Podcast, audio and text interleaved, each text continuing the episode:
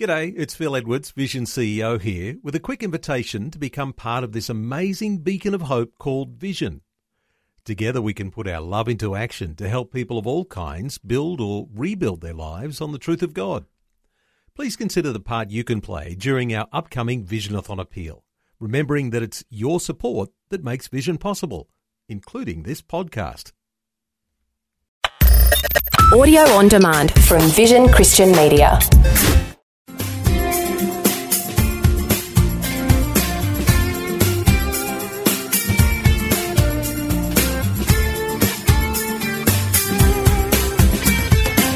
We are in John chapter 4, and we met the woman at the well, one of the famous stories of the gospel, of the Bible itself. And this is a remarkable discourse between a pretty much sinful woman, not even Jewish, she was a Samaritan, and the Holy Son of God. And so she's learned that this man is prophetic, but he's more than a prophet. That this man is offering her living water where she will never thirst again. This man is speaking words of life that are not only sending fire to her own soul, but will kindle a fire within her own community. This is the story of the woman at the well. And our lesson is called True Worship, based on John chapter 4, verses 20 to 30. We're going to read a couple of verses from this portion now, and then do an overview, and then go deeper. So in John 4, let me read from verse 22 to 24. It says, Ye worship you know not what? We know what we worship, for salvation is of the Jews. But the hour cometh, and now is, when the true worshippers shall worship the Father in spirit and in truth. For the Father seeketh such to worship him. God is a spirit, and they that worship him must worship him in spirit and in truth. So, what do we learn from all this? We learn that it is possible to worship in ignorance, and that is something we want to avoid like the plague. What's the point of worshiping someone that you don't even know? It doesn't get you very far. Jesus claims that he or and his people, the royal we, he speaks in the first person plural. They know who they're worshiping, for salvation is of the Jews. Well, it has to be because Jesus was from the tribe of Judah and the house of David. But he goes on to say that worship is not going to be determined by geography, but by the heart.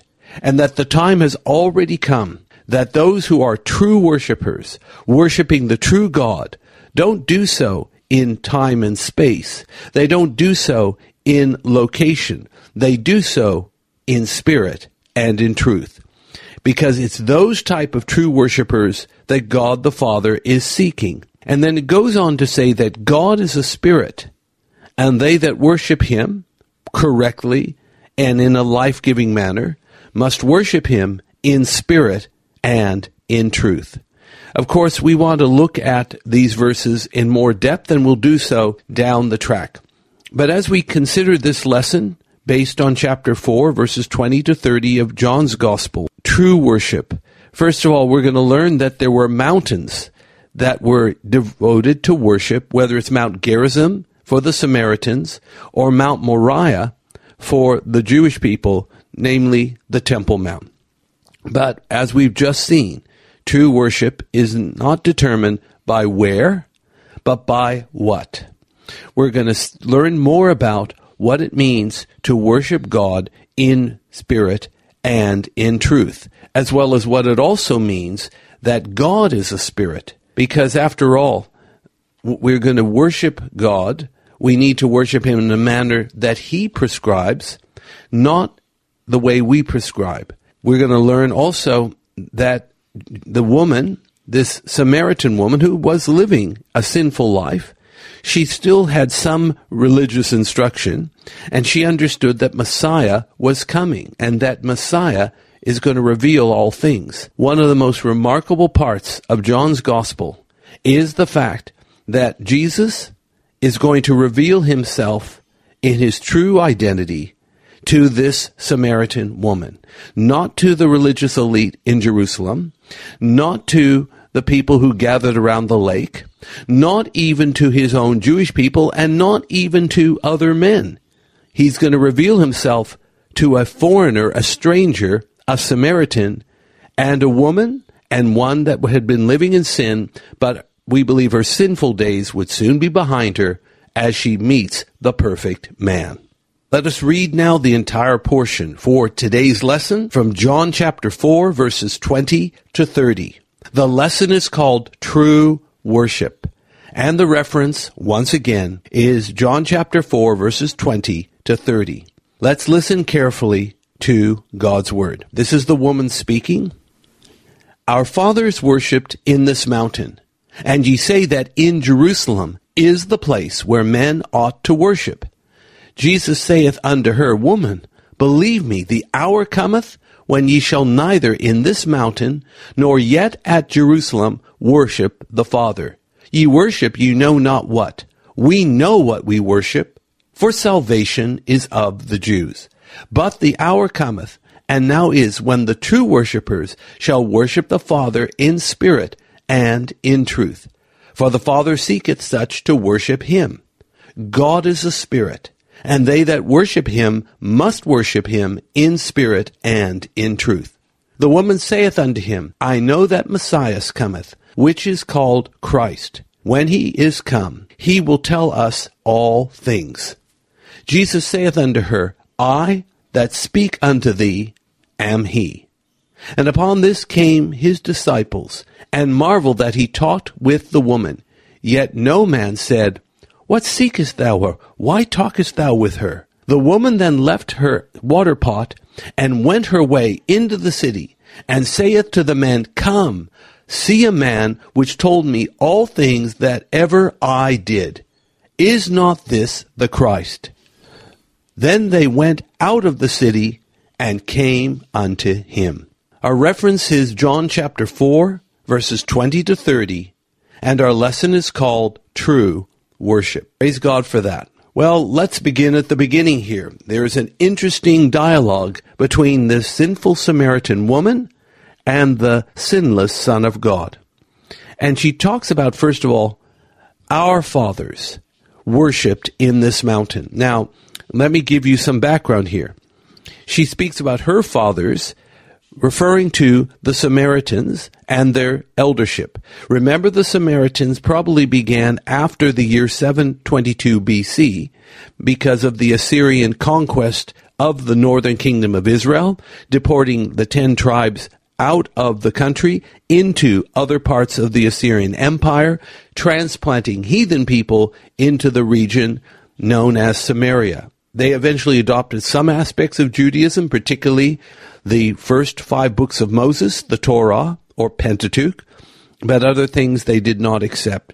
So they were, in a sense, partially Jewish in religious observance. There may have been some intermarriage with remnants in the land, but basically they were considered foreigners and hostile foreigners at that.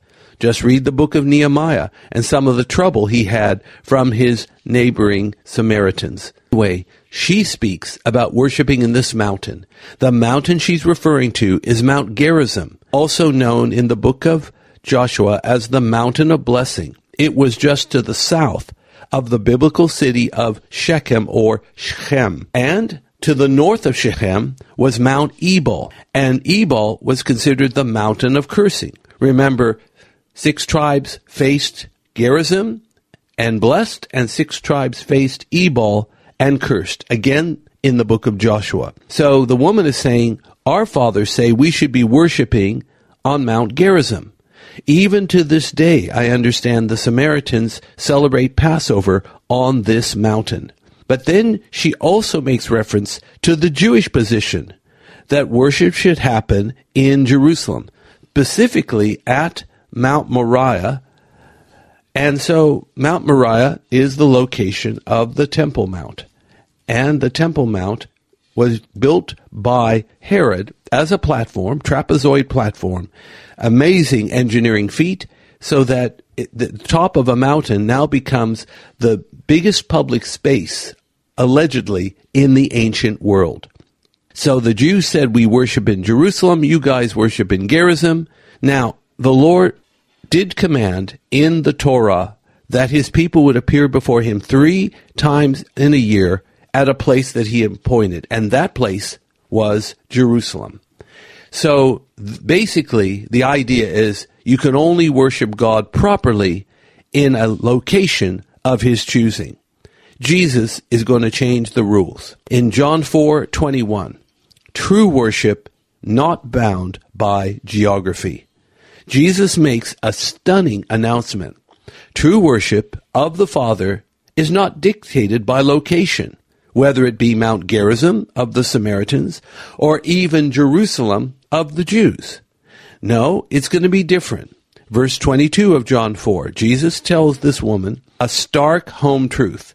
She, a Samaritan, worships someone that she does not know, at least not yet. Speaking in the first person plural, Jesus says, We know what we worship. Salvation is from the Jews. Now, this phrase, salvation from the Jews, is remarkable. It requires far more coverage than time permits. But here's a few points. Remember that Jewish people are the ones who received the oracles of God, including the Ten Commandments on Mount Sinai. They received the law. They received the prophetic writings. They received the other writings. They were witnesses to the presence of God and the glory of God, the cloud by day and the fire by night.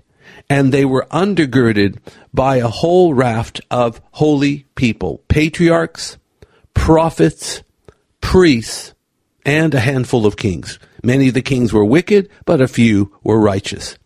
Most importantly, the Jewish people gave us the Bible and even our Savior, who is from the tribe of Judah and the house of David. Perhaps these are some of the reasons that we can say salvation is of the Jews. John 4:23 worship in spirit and in truth. The hour is both future and yet it is gloriously present tense. True worshippers will worship not in a place, but in spirit and truth. In spirit represents wholehearted, spirit to spirit connectedness with the living God, not some kind of rote religious routine. Now, to worship God in truth represents the whole gospel, including the messiahship of Jesus and the outpouring of the Holy Spirit on all of the Lord's redeemed people, whether they be Jew or Gentile. It is the kind of worship that God wants, and indeed, no other kind of worship is acceptable. The good news is, of course, God has enlarged the amount of people who can worship Him. He's also worshiped the domain that they can worship, no longer having to make the arduous journey to Jerusalem, but they could worship God anywhere, anytime, because God is a spirit and he can be worshiped in spirit and truth on any continent, any land, anywhere. Praise God for that. Then we've got verse 24 of John 4. God is a spirit. Another home truth is just been revealed. God is not material, He is spirit. And we learn a lot about God through Scripture, and this is probably one of the most, how should I say, simple and hard hitting facts. He is a spirit. And therefore, worship that is acceptable and approved by Him is done in spirit and in truth. Remember, it's not routines that help please God or vain repetitions that please God. It's following his clear instructions in spirit and in truth, bearing in mind that to do this the way God wants, we have to actually partner with him. We have to be born again by the Holy Spirit, filled by the Holy Spirit, walking in the Holy Spirit. And we need to be guided by the truth, and God's word is truth. According to John 17, verse 17, the coming Messiah. John chapter 4, verse 25. The woman says that Messiah or Christ is coming, and he will explain all things to them. This is the woman at the well, so she obviously knew a few pointers. And indeed, Messiah is coming. In fact, he already has come. In fact, he is closer to the woman than she even realizes. Messiah will partner with the Holy Spirit to teach and explain all things. We also learn in Isaiah 11, verses 2 and 3 And the Spirit of the Lord shall rest upon him, the Spirit of wisdom and understanding, the Spirit of counsel and might, the Spirit of knowledge and of the fear of the Lord, and shall make him of quick understanding in the fear of the Lord, and he shall not judge after the sight of his eyes, neither reprove after the hearing of his ears. So basically, Messiah's coming, he's going to explain everything. And then in the next verse, John 4:26, Jesus makes a remarkable confession. He reveals his true identity, possibly for the first time ever. He does not reveal himself as Messiah to the religious hierarchy of his day, nor to the adoring multitudes along the lake of Galilee, nor to the temporal powers like Herod the Tetrarch or his brother Philip, nor does he make this revelation to his own Jewish people. It is to this sinful Samaritan woman that he confesses that he is the long awaited Messiah. What a superlative example of the last being first and the first being last.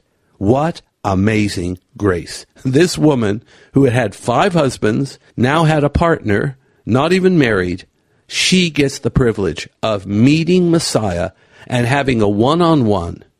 It is uh, phenomenal. And of course, Messiah is lighting a fire of revival in her heart that's going to spread like an Australian bushfire. Well, in verse 27, the disciples return and are amazed that Jesus is speaking to a woman. But they did not, they dare not say, What are you looking for? or Why are you talking to her? Now, in verse 28, to the city, the woman is so excited that she has met the long awaited Messiah that she literally leaves her water pot at Jacob's well now, it may not have been costly, or it may have been, but it probably was heavy, even without the water, and the news was too urgent to be held back by this vessel. So she returns into the city of Sychar, where is her home is located, and she's going to tell everyone anywhere who cares to listen of the great discovery she has made. John 4:29 Come and see. The woman at the well becomes a motivated evangelist. She tells everyone, Come, see a man which told me all things that ever I did. Can such prescience mean that this man is the Messiah, the Christ, Son of David, Son of God? And finally, last verse, verse 30 a ready audience. The people of Sychar's curiosity was stirred to fever pitch.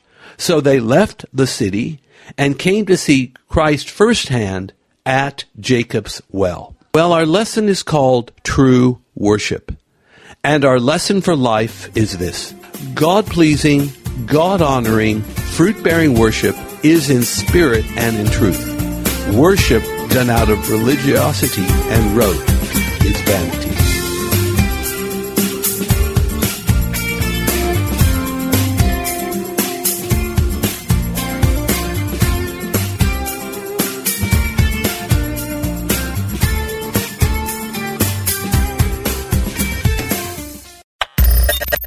For taking time to listen to this audio on demand from Vision Christian Media. To find out more about us, go to vision.org.au.